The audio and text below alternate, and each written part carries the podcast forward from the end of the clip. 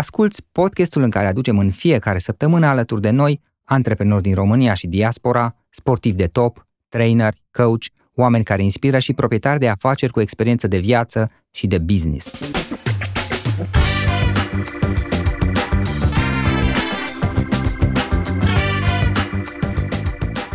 Află cum au început ei, unde au greșit, ce au învățat pe drum și de unde își găsesc inspirația. Îți mulțumesc pentru că asculți acest podcast și te felicit pentru că ai ales ca astăzi să petreci timp de calitate cu oameni care inspiră, alături de gazda ta, subsemnatul Florin Roșoga. Hei, hei, salut tuturor, Florin Șogal, la microfon la un nou podcast și astăzi am un oaspete care este foarte departe de mine, din punct de vedere, să zic, fizic. Probabil va fi unul dintre podcasturile unde este distanța cea mai mare între mine și invitatul meu. Și pentru podcastul de astăzi o să vorbesc cu Dan. Dan Damian are o poveste interesantă. Acum câțiva ani s-a mutat împreună cu soția și copiii, toată familia s-au mutat în Spania și a început să facă o serie de mici investiții imobiliare în Spania, să cumpere în esență proprietăți, cum ar fi apartamente apartamente, iar apoi să le închirieze și să obțină un randament bun, foarte bun aș spune eu chiar. Și ulterior a lansat un curs pe acest subiect, iar dintr-una într-alta de-a lungul anilor lucrurile s-au legat și a dezvoltat o întreagă, să zic, rețea de astfel de proprietăți pe care le gestionează și pare să se descurce foarte bine din ce am studiat eu până acum. O să aflăm mai multe despre asta, sunt și curios și despre povestea lor, pentru că îți trebuie anumită doză de curaj, aș spune eu, ca pur și simplu să-ți lași viața de aici și să te duci să începi într-o nouă comunitate, într-un loc nou, unde să construiești totul de la zero, în esență, că despre asta este vorba, să prosperi și să faci lucruri noi. Dan, mulțumesc frumos că ai acceptat invitația, o reală plăcere. For the ones who work hard to ensure their crew can always go the extra mile, and the ones who get in early so everyone can go home on time, there's Granger, offering professional grade supplies backed by product experts so you can quickly and easily find what you need. Plus, you can count on access to a committed team ready to go the extra mile for you. Call, clickgranger.com, or just stop by. Granger, for the ones who get it done. Te cunosc.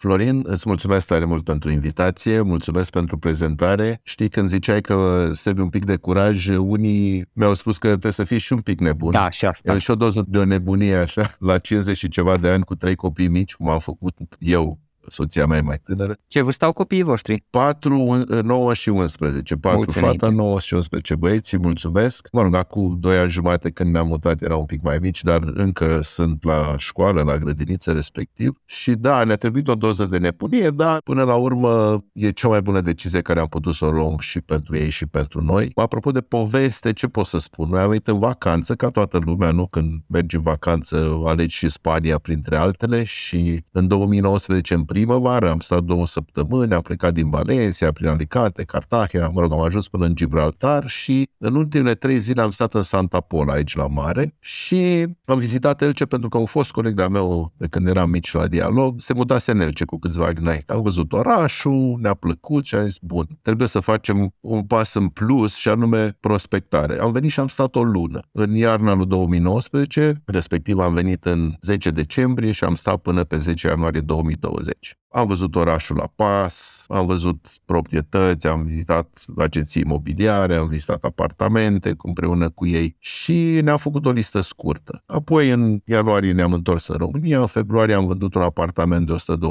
120.000 de euro în București și în februarie am cumpărat două cu banii ăștia în LG. Acum, apropo de investiții, apartamentele acelea pe care le-am cumpărat la început au fost tocmai în ideea să le închiriem, exact cum spui, dar pentru că a venit pandemia în martie 2020 și noi aveam bilete de avion luate pentru august. În august, când am venit, am stat într-unul din ele. Unul era deja închiriat și celălalt a intrat în renovare. Mă rog, când am venit noi, fusese gata, aranjat pentru închiriat, dar a fost numai bun să stăm noi în el pentru că ar fi fost foarte greu să închiriem în perioada aceea și cu trei copii și atunci ne-am folosit de apartamentul pe care îl cumpărase. Așa am început. Deci cumpărând apartamente la un buget mic, cum am socotit lucrul ăsta, e foarte simplu simplu, chiria medie de atunci era 450-500 de euro, mică medie, să zic așa. Deci, cumva, ca să ieși cu un randament bun, investiția trebuie să fie în jur de 50-55 de mii. În momentul ăsta e un pic mai sus, atât chiria cât și investiția, deci chiria este 500-550, apartamentele pe care le închiriem noi pe termen lung, așadar investițiile trebuie să fie în jur de 60-65 de mii, cu tot, cu taxe, cu renovări, cu mobilă, cu tot. Cam asta e ce am făcut de atunci. Ce pot să spun este că da, am vândut tot în România și am cumpărat și cu bani cash primele apartamente, dar apoi am zis să folosim și banii băncii, nu că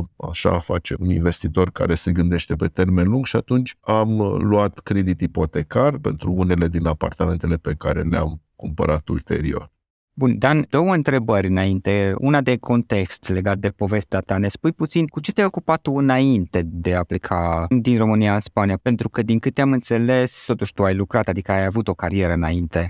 Da, era să zic eu că am fost animal de corporație, cum am zis eu, mulți ani de zile, dar am fost și antreprenor și pe partea de imobiliare în România am avut un apartament în București pe care l-am închiriat la un moment dat și unul în Iași pe care le-am vândut. Dar uh, experiența mea asta a fost în corporații, unde, mă rog, am învățat cu proceduri și cu toate lucrurile pe care te învață corporația. Cifrele, să te uiți la cifre. Exact. Și după aia, ca antreprenor, asta să zic ca antreprenor, cu atât mai mult, că normal trebuie să urmărești tot timpul randament, profit. Să iei decizii bazate pe cifre.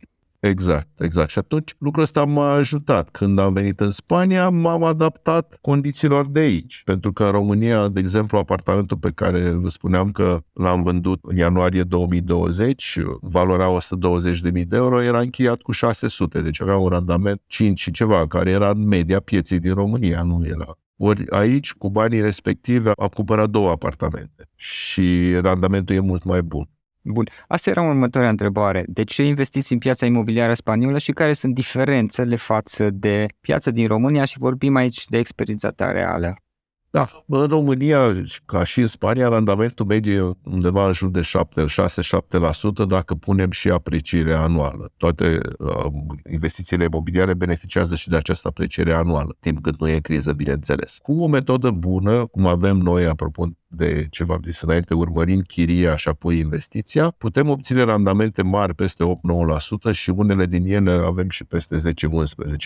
Deci cam asta e diferența, adică în Spania, nu zic că în România nu se poate, dar în Spania, cel puțin unde suntem noi și nu numai pentru că avem uh, informații din mai multe zone din Spania, poți să obții un randament peste 8-9%, chiar și peste 10%, cu închiriere pe termen lung. Trebuie să fac precizarea asta pentru că sunt uh, în Spania foarte multe zone turistice, se poate să faci o investiție să vizezi și închiriere pe termen scurt în regim hotelier. Da, ok. În esență, tu, din ce am înțeles eu, ai dezvoltat un fel de sistem pe partea asta de a face investiții imobiliare. Ai și un curs și poate povestim puțin despre asta un pic mai încolo. Care sunt pașii pe care, să zic, cineva ar putea să-i aplice în mare, vorbind, sau pe care îi aplici tu, pe care aplicați voi până la urmă, ca să vă gândiți, ca să luați în considerare alte investiții imobiliare când vreți să vă extindeți? Pașii sunt foarte simpli, în principal pornim de la cercetare, da? adică analizăm piața, repet, pornind de la obiectiv, da? cu cât vreau să închiriez, dacă închiriere pe termen lung știu chiriile din zonă, dacă închiriere pe termen scurt, la fel știu cu cât se pot închiria pe Booking și pe Airbnb. Deci facem cercetare, analiză, evaluare oportunități. Facem o listă de, dau un exemplu, 50 de apartamente care corespund criteriilor noastre. Facem o selecție apoi, facem o listă scurtă, de exemplu, din cele 50, ne uităm mai atenți și eliminăm să zicem, marea majoritate, rămânem cu 10. Facem o listă scurtă de 10 pe care să le vizităm, da? adică să le văd efectiv, să mă duc și să le evaluez. Din cele 10 pot să fac oferte la 3-4, să zicem, da? care merită. Deci după ce am văzut 10, zic ok, la asta 3 merită să fac oferte. Uh, din cele 3 aleg una, să zicem, care corespunde cu negociere, cu tot, corespunde cu bugetul pe care mi l-am uh, stabilit și cu criteriile respective și după aceea semnăm contractul, dacă e cu cash durează mai puțin, dacă cu credit un pic mai mult, dar stabilim asta de la început. Apoi facem renovarea, dotarea și închirierea. Ulterior, sigur, ne ocupăm de administrare. Pașii, cum ziceam, par așa foarte simpli, ei pot fi făcuți și pentru o singură investiție, am dat exemplu cu, nu știu, 30, 40, 50 de apartamente și faci o listă scurtă de 10, negociez cu 3, dar am avut un caz, persoană româncă, o doamnă care trăiește în Luxemburg, a venit să cumpere 5 apartamente, avea vreo 250 de mii, 4-5 apartamente și și-a făcut o listă scurtă, am văzut împreună 10 apartamente și am zis, Ana, până la urmă toate sunt cu plus și minus, nu, normal, dar oricare le cumperi din astea 10, poți să le închiriezi astfel încât să ieși peste 8% randamentul brut. Și a zis, da, Păi atunci hai că le iau pe toate 10. Asta s-a întâmplat anul trecut în timp de două luni de zile. Da? Deci două luni mi-a stat aici, a avut, mă rog, lucrat de la distanță, a avut și vacanță și s-a putut, deci a cumpărat 10 apartamente în două luni de zile. Deci poți să faci asta dacă ai, sigur, bugetul și ești determinat, așa cum era ea, pentru mai multe apartamente sau câte unul, câte unul, cum am făcut noi de la început. Bun. Lista aia inițială pe care o faci atunci când îți faci partea de documentare, de căutare, care sunt elementele, să zic, criteriile cele mai importante de care să ții cont? Cum ziceam, uh, depinde acum și o să revin, e un lucru pe care nu l-am spus, dar uh, noi am vorbit doar de investiții până acum. Sigur că printre cei care, cu care am lucrat eu în ăștia doi ani de zile, lucrat la modul că au venit încoace să, să investească și nu numai, asta vreau să spun, sunt, uh, au fost unii care sunt în, în extrema cealaltă, care interesează să se mute. De, mutatul când te muți și îți cumperi casă nu e o investiție, casa nu e un activ, e un pasiv, dar și acolo ai un buget, ai uh, niște criterii că vrei să fii aproape de mare sau undeva unde sunt școli pentru copii și așa mai departe. Deci prima uh, discuție am avut-o despre investitorii care se uită doar la randament, acum i-am menționat pe cei care vor să se mute, da? Mai este și o a treia categorie la mijloc, care cele două pare relativ simplu, așa, din experiența mea. Cei de la mijloc sunt cei care vor să cumpere ceva care să închirieze pentru o perioadă până se mută ei în Spania.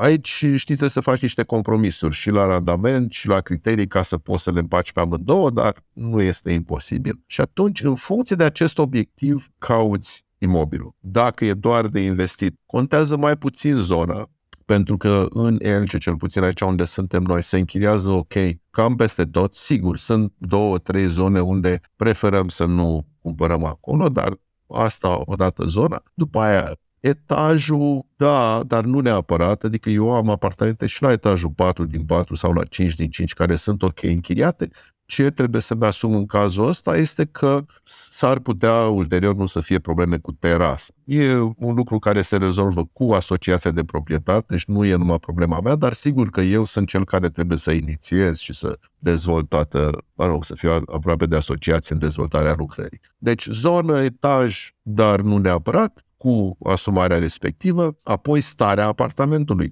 Și aici pot să menționez cam trei categorii. Deci ca să ajung în bugetul de 60-65 de mii cu totul, am trei variante cumpăr un apartament de 50-50 ceva de mii, la care investiția deci e aproape bine de închiriat, mai trebuie să-i dau o față, cum se zice, să schimb ceva mobile și ceva electrocasnice eventual și pot să le închiriez foarte repede. Ce trebuie să menționez la acestea dezavantajuri este că pot apărea probleme mai încolo, că se mai strică știu eu, un electrocasnic care era cu apartamentul, l-am cumpărat și trebuie schimbat sau se mai sparge o țeavă sau ceva. În extrema cealaltă, și aici eu prefer să fac așa, cumpăr apartamente să le zic așa, distruse, da, în care trebuie să schimb tot. De la ușa de la intrare, pardoseală, uși de interior, geamuri, circuitul electric, instalația sanitară, tot. Sigur că îmi trebuie o perioadă mai lungă, poate chiar două, trei luni, ca să fac toată lucrarea asta, dar în momentul în care l-am făcut, sunt sigur că ani de zile nu o să mai am nicio problemă cu el. Și sigur că,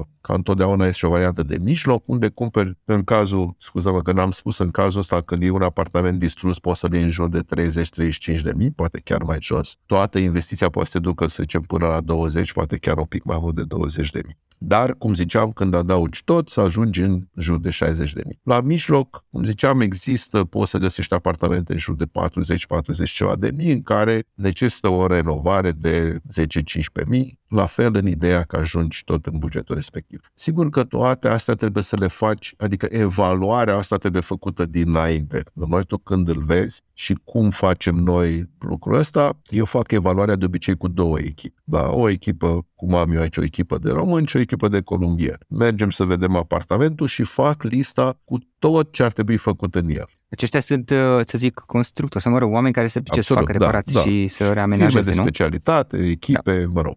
Și atunci facem evaluarea asta maximal, da? adică punem cam tot ce trebuie renovat așa din ce vedem în apartament. Asta înainte, automat înainte să fac achiziția. Deci fac evaluarea investiției necesare în renovare. Sigur că după aia mai pun electrocasnice, mobile, ceea ce depinde de mine. Pot să fac eu separat față, dar cu specialiștii fac eh, lista de renovare. În funcție de bugetul care îmi iese, pot să renunț la unele. Dau un exemplu. Sunt apartamente vechi care au geamuri de lemn. În principal, ideal e să schimb geamurile respective, dar nu neapărat. Adică aici chiriașii celor care le închiriez eu în Spania, nu e o diferență foarte mare. Adică dacă investesc câteva mii de euro să schimb geamurile, nu câștig neapărat foarte mult la chirie. Da? Deci sunt niște lucruri pe care am dat exemplu cu geamurile, dar sunt și alte lucruri din apartament la care pot să renunț dacă bugetul de renovare este prea mare. Și atunci fac acest buget dinainte, stabilesc, ok, la ce pot renunța dacă e cazul să mă încadrez în uh, bugetul respectiv total al investiții și după aia, mă rog, fac ofertă, dacă oferta e acceptată, după ce cumpăr apartamentul, intrăm și ne apucăm de treabă. Chiar acum am un apartament de genul ăsta în renovare completă și ca de obicei, știi cum e, că am lista cu tot ce trebuie făcut, dar mai apar neprevăzute. A căzut, de exemplu, în bucătărie era faianță. Ne-am apucat de lucrări, a început să cadă faianța, că așa e la apartamentele vechi. Bun, deci trebuie să schimbăm faianța, în plus față de cere. Sigur că dacă am o marjă de neprevăzute, atunci sunt ok. Am mutat o țeavă, au mai trebuit desfundate altele, iarăși ceva neprevăzut. Dar, în principal, ne, ne bugetăm și un, un extra de genul ăsta, că știm cum e. La fel la perioadă, ne propunem să terminăm pe 1 martie, dar avem un buffer de două săptămâni, nu zicem ok, dacă nu e 1 e 15, tot suntem ok. Cam așa se întâmplă lucrurile. Descoperă cu Philips Lata Go o varietate de cafele și prepară-le dintr-o singură mișcare, chiar și pe cele cu spumă catifelată de lapte, iar curățatul și mai ușor. Innovation and You, Philips. Waiting on a tax return? Hopefully it ends up in your hands. Fraudulent tax returns due to identity theft increased by 30% in 2023. If you're in a bind this tax season, LifeLock can help.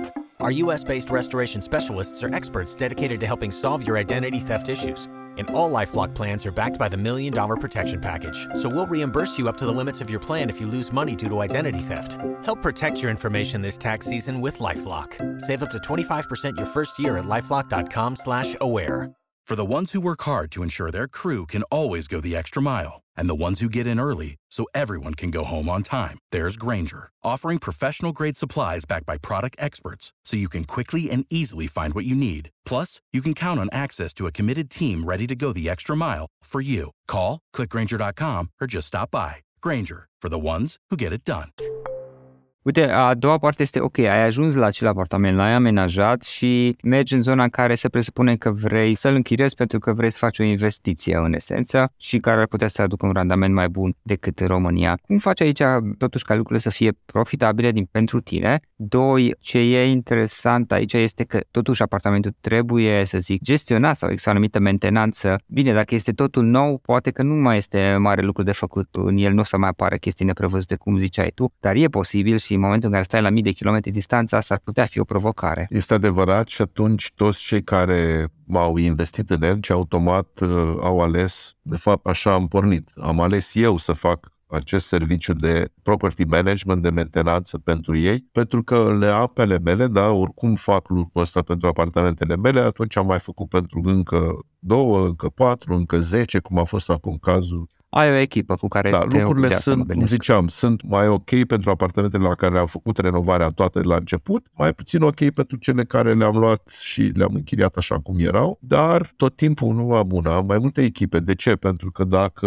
nu știu, se sparge o țeavă undeva și îl sun pe instalatorul 1 și el nu răspunde sau are o lucrare în altă parte, nu poate să plece în momentul ăla, trebuie să-l sun pe numărul 2 și dacă și numărul 2 e ocupat, trebuie să-l sun pe numărul 3. Deci, până la urmă, trebuie să rezolv și atunci am mai multe variante de backup. Am dat un caz cu spartul unui țevi. Se pot întâmpla și lucruri care nu sunt așa grave și atunci, ok, am echipele și în funcție de asta gestionez. Ca să fii profitabil, în primul rând trebuie să-ți faci calculele bine de la început. Deci, cum spuneam, dacă știu că pot să închiriez în zona aia cu 550 de euro, ok, pot să duc investiția în 65 de dacă totul este și urmăresc să iasă conform planului, ajung la randamentul brut de 10%. Mai apoi pe administrare, sigur că sunt astea neprevăzute, dar în rest trebuie să te ocupi de chiriași, E foarte important chiriașii să, să fie mulțumiți, pentru că nu vrei mă rog, în Spania poate chiar să nu-ți plătească chiria dacă el ți-a reclamat o chestie pe care tu,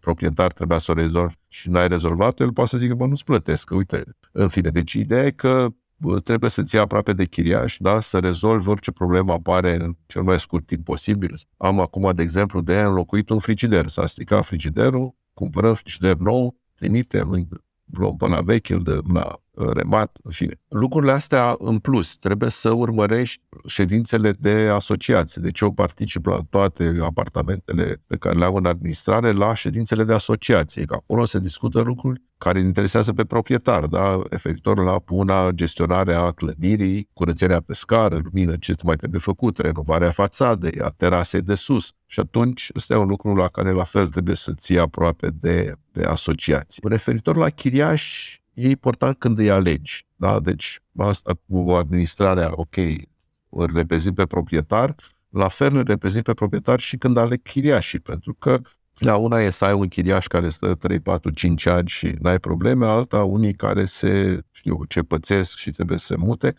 În cazul ăsta noi avem în contractul de închiriere două luni de garanție și o să spun de ce două. Deci una e una clasică normală, că după ce pleacă trebuie să văd ce mai acopăr din facturi cu uh, banii respectivi. A, a doua lună de garanție. Da, scuză-mă dacă vrei să spui ceva.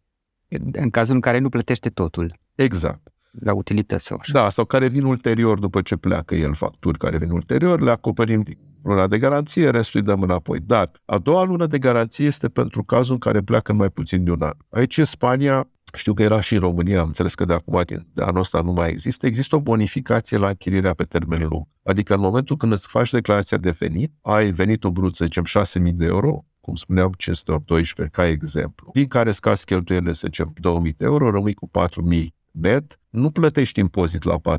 Scazi 60% această bonificație oferită de, de guvern și la diferență plătești impozitul pe venitul net. Da? Deci venitul net se calculează minus cheltuieli, minus bonificație de 60%.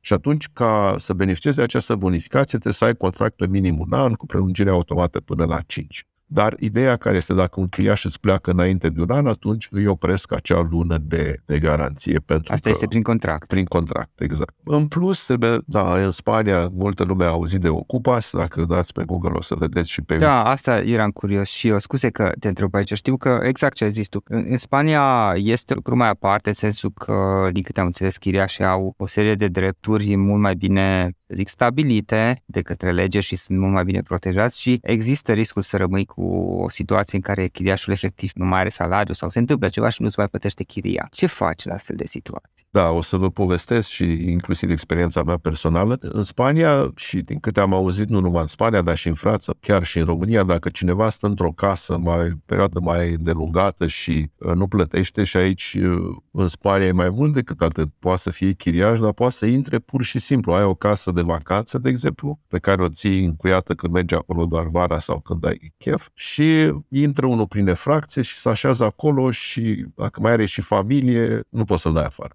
Decât, mă rog, legal poate să dureze trebuie să plătești avocat, să faci toate demersurile și poate să dureze un an, doi, până legea găsește o soluție să-l dea afară. Noi am pățit asta personal, vă spuneam că în februarie 2020 am cumpărat două apartamente, unul l-am închiriat chiar atunci în martie, fix când s-a pus lockdown, proprietarul, pardon, chiriașul era bucătar, n-au mai avut de lucru, s-au închis toate restaurantele, cum a fost atunci în Spania, și nici n-a vrut să mai plătească chiria. Deci cumva a fost și, bun, poate nici n-avea, dar și din atitudinea lui, pentru că noi am discutat cu el. Mă, uite, noi suntem cu trei copii în august când a venit, ne-a dus la ușă. Suntem cu trei copii, este apartamentul nostru, vrem să stăm în el. Nu, că nu poți să mă dai afară. Mă rog, a chemat poliția și poliția ne-a zis, bă, n-ai dreptul să pui piciorul în ușă, cum eram eu cu piciorul în ușă la el. Trebuie să rezolvi legal. Dar dar așa cum există, când există o nevoie, există și o ofertă pentru... Da, în Spania există firme de dezocupas sau antiocupas. Varianta noastră era să apelăm, cum am fost sfătuiți de poliție la cale legală, avocat, durează multe luni de zile în care, bineînțeles, nu primim chirie și costurile erau, să zicem, 1000, 1000 și ceva de euro, poate mai mult avocatul plus chiria pierdută, sau să apelăm la o firmă de dezocupas.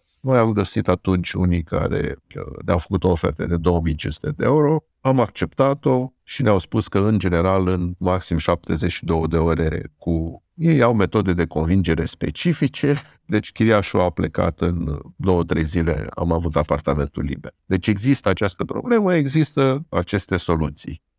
Bine, are dezavantajul că acei bani nu știu dacă mai recuperezi acei 2500 de euro sau câte costă no. serviciul respectiv. Nu, nu, nu, nu. Dar uh, cred că pentru asta este, așa cum ziceai și tu la un moment dat mai devreme... Asigurarea de plată. Da, și asigurarea, bun, care să-ți recuperezi și să acorzi o anumită atenție chiriașilor, oamenilor care vin exact. pe chirie. Oricum mă gândesc că verifică, mai ales cei care închiriază pe termen mai lung, nu știu, se fac niște verificări ca să dovedească că au venituri sau ceva de genul ăsta, am înțeles că acolo se practică așa ceva. Da, mai mult decât atât, uh, spuneam de asigurare, aici se cheamă seguro de impago, deci asigurarea de neplată și atunci cum facem? Pentru toți chiriașii solicităm, aici se cheamă vida laboralului, un fel de copie după cartea de muncă și ultimii trei fluturași, pe care, cum fac eu, îi dau la, la un broker care îmi uh, verifică documentele, el mă rog le dă la, firmă, la firmele de asigurări, care verifică aceste documente și îmi spun, el este eligibil ca să, să faci seguro de impago. Această asigurare o plătesc eu, proprietarul, că pe mine mă protejează și e, ca să vă dau așa exemplu, cam jumătate din chiria pe o lună, jur de 250-270 de euro. Asta e pe la nivel de an. La nivel de an, da. Atunci, exact cum spuneai tu, toate acestea se verifică, dar nu le verific eu neapărat, ci le verifică firma de asigurări care îmi face asigurarea. Și în felul ăsta cumva sunt acoperit. Până acum, deci eu am făcut segurul de impago la toate apartamentele, această asigurare de neplată. N-am avut până acum uh, ocazia să și beneficiez de ea, deci am ales bine chiriașii, uh, dar e o chestie, știi cum, doar liniștit că dacă, Doamne ferește, unul rămâne fără salari sau, mai știu, fără job sau se întâmplă ceva, este asigurarea care se ocupă. Da, pentru că altfel costurile, dacă se întâmplă problema, costurile pe care le avea ar fi semnificativ mai mari. Niște mii de euro, ești, exact. Pe exact. termen lung, da, pe termen lung ești mai câștigat, chiar dacă în multe cazuri, cum ești tu, având mai multe proprietăți, nu o să ceri asigurarea, dar dacă ți se întâmplă odată și mai devreme sau mai târziu există posibilitatea reală să se întâmple, îți recuperezi toate aceste costuri în mod clar. Și o ultimă întrebare. Bun, tu ai apartamentul, ți-ai găsit chiriaș. Cum faci aici, mă gândesc și din perspectiva celor care ascultă acest podcast, ce spuneam mai devreme, cum faci să-l gestionezi, mai ales dacă nu stai neapărat acolo. Sigur, tu ești acolo toată ziua, așa ești și echipe de meseriaș, dar cineva care, cum spuneai tu, că poate chiar a apelat la tine să-i ajut să, contra cost, bineînțeles, să găsească proprietăți, iar apoi le-a închiriat prin intermediul tău, cum face mai departe partea de mentenanță sau ce faci tu, cum procedați în astfel de cazuri, el fiind, presupunând undeva în România și nu vine toată ziua acolo? Da, eu am aici uh, un PFA care se cheamă Autonomo, prin care prestez serviciile acestea pe bază de contract. Deci am un contract foarte clar, inclusiv pornind de la achiziție. Deci cei care, care sunt investitori, cum spuneam, și nu vor neapărat să se mute, au venit în Elce, au deschis cont la bancă, mă rog, împreună au fost, am deschis cont la bancă, am fost la notar, mi-au făcut împuternicire și am semnat contractul în care am scris foarte clar care, care sunt bugetele, ce proprietăți vor, pentru ce vor și eu mă ocup de tot. Deci e totul negru pe alb, cum se zice, în felul ăsta știm amândoi E vorba aia, socoteala cinstită, prietenie lungă. Știm amândoi de la început, el ce vrea, eu ce pot să ofer, l-am pus de acord, l-am pus în contract și, și mergem înainte. Sigur că în orice parte a Spaniei se poate face lucrul ăsta. Aminteai tu la început de, de cursul nostru, deci noi după ce am făcut uh, lucrul ăsta, deci i-am dus de mânuță, așa să zicem, pe unii pe alții prin el și am zis, ok, sunt întrebări de la unii care vor să se mute în Tenerife sau în altă parte a Spaniei. Cum fac ei? Cum urmăresc toate astea? Și atunci le-am pus întâi într-un ghid în care povesteam pe scurt și mai mult decât atât am făcut un curs online care durează 8 săptămâni. În fiecare săptămână avem două ore jumate, miercurea seara la o grupă, joi seara la cealaltă grupă, în care detaliem tot ce am povestit eu aici pe scurt cu tine, detaliem în amănunt, în amănunt, astfel încât, cum spuneam, oricine are un, ca un ghid foarte detaliat dacă vrea să, să investească sau să se mute în orice zonă a Spaniei, care este valabil, bineînțeles, 90% sau aproape de 100% cu faptul că în Tenerife sau în Segovia sau mai știu unde sunt alte specifice ale locului, dar în principal poți să te descurci, cum am zis eu, în loc să stai singur cărare cu maceta prin jungla investițiilor sau mutărilor, poți să mergi pe o cărare făcută de alții inclusiv de noi în cazul de față, unde, normal, avansul este mult mai ușor. Și atunci, uh, cursul respectiv, noi îl oferim, uh, normal, contra cost. Avem un webinar chiar acum joi seara pe 23. Uh, avem un webinar gratuit în care povestim cam ce putem noi face pentru doritorii să se mute în Spania sau pentru cei care vor să investească, iar cei care, mă rog, vor mai multe detalii pot să se înscrie la curs. Bun, și cum poate să afle lumea? Ne dai un link eventual? Da, site-ul nostru este mutat în spania.eu și dacă pui slash workshop, ajungi la webinarul de joi. Dacă pui mutat în spania.eu slash ghidul, e ghidul de care povesteam că spun pe scurt care sunt pașii pentru o investiție sau pentru o mutare. Deci mutat în spania.eu slash ghidul sau slash workshop. Da. Și mai există și un grup de Facebook, o comunitate pe Facebook, parcă tot mutat în Spania se numește, nu? Mutat în Spania este grupul pe care am, am început eu să scriu acum un an jumate. După ce tot mai multă lume mă întreba cum ai făcut, zic, bun, hai să scriu că în afară de cei care mă cunosc și mă întreabă direct, e clar că mai sunt și alții interesați și cum toată lumea la un moment dat visează o țară caldă din toate punctele de vedere, unii doar pentru vacanță, alții și pentru trăit definitiv și atunci am zis, bun, hai să scriu. Am făcut acest grup mutat în Spania pe Facebook, unde am tot scris din experiența noastră proprie și cu copiii, cu școala, și cu spitalele, și cu cam tot ce am pățit noi pe aici, pățit în modul pozitiv, ca să zic așa. Și nu numai, dar tot ce am trăit noi aici în, în Elce și din grup au venit tot felul de întrebări, din ce în ce mai multe, așa am ajuns la ghid, așa am ajuns la curs. Iar dacă cineva vrea să te contacteze acum în încheierea acestui podcast, dacă vrea cineva să te contacteze și poate să colaborați, cine știe, poate vrea să investească acolo sau să vedeți cum puteți să colaborați împreună, cum poate să te găsească, ai, nu știu, adresă de mail sau cum te poate găsi oare? Da, adresa mea de mail este dan arond mutat în Spania.eu. Perfect.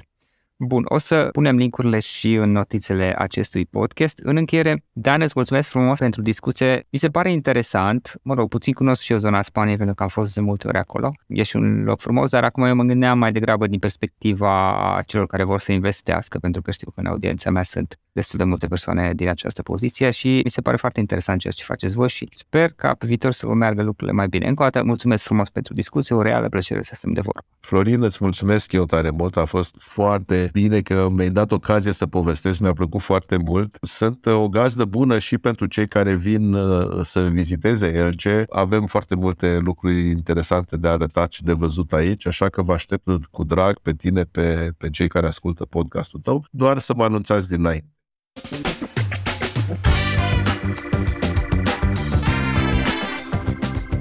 Suntem media 5 persoane cu care ne petrecem cel mai mult timp, cel puțin așa se spune.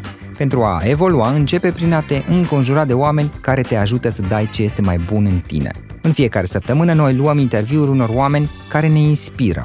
Află cum au început ei, unde au greșit, ce au învățat pe drum și de unde își găsesc inspirația. Îți mulțumesc pentru că asculți acest podcast și te felicit pentru că ai ales ca astăzi să petreci timp de calitate alături de oameni care inspiră. Cu gazda ta, subsemnatul Florin Roșoga.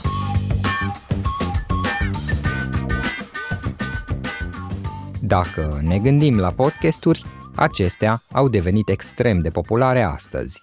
O știu până la urmă din propria experiență. De-a lungul ultimilor 8 ani am publicat sute de podcasturi, iar în ultimii 5 ani am făcut asta cu ajutorul Zencaster. Industria podcastingului a crescut într-un ritm exponențial în ultimii ani și experții prevăd proiecții de creștere și mai mare în următorii ani. În același timp, publicitatea prin podcasting a fost canalul de marketing cu cea mai rapidă creștere în 2021. Apropo, am niște vești noi care s-ar putea să te intereseze. Zencaster compania pe care o folosesc pentru a publica podcastul meu și pentru a face ca totul să se întâmple în spatele scenei, a deschis recent o rundă de finanțare, iar ascultătorii noștri, ca și tine, au acum posibilitatea de a deține o participație în cadrul companiei. Dacă vrei să afli mai multe și ești interesat să investești în Zencaster, accesează wefunder.com Zencaster sau fă click pe linkul din descrierea episodului acesta pentru a te implica în viitorul industriei de podcasting.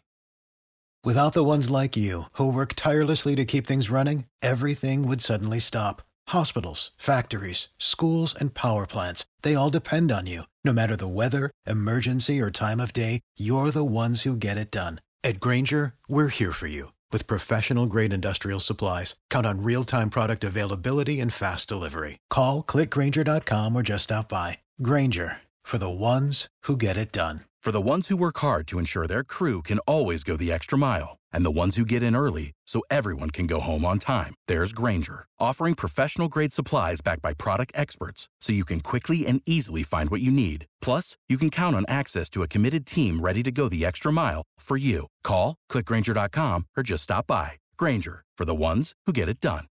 Join us today during the Jeep Celebration event. Right now, get 20% below MSRP for an average of 15178 under MSRP on the purchase of a 2023 Jeep Grand Cherokee Overland 4xE or Summit 4xE.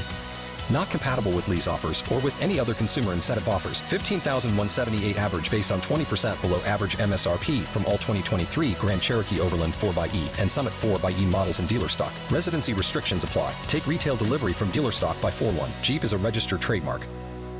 For the ones who work hard to ensure their crew can always go the extra mile, and the ones who get in early so everyone can go home on time, there's Granger, offering professional grade supplies backed by product experts so you can quickly and easily find what you need. Plus, you can count on access to a committed team ready to go the extra mile for you. Call, clickgranger.com, or just stop by. Granger, for the ones who get it done.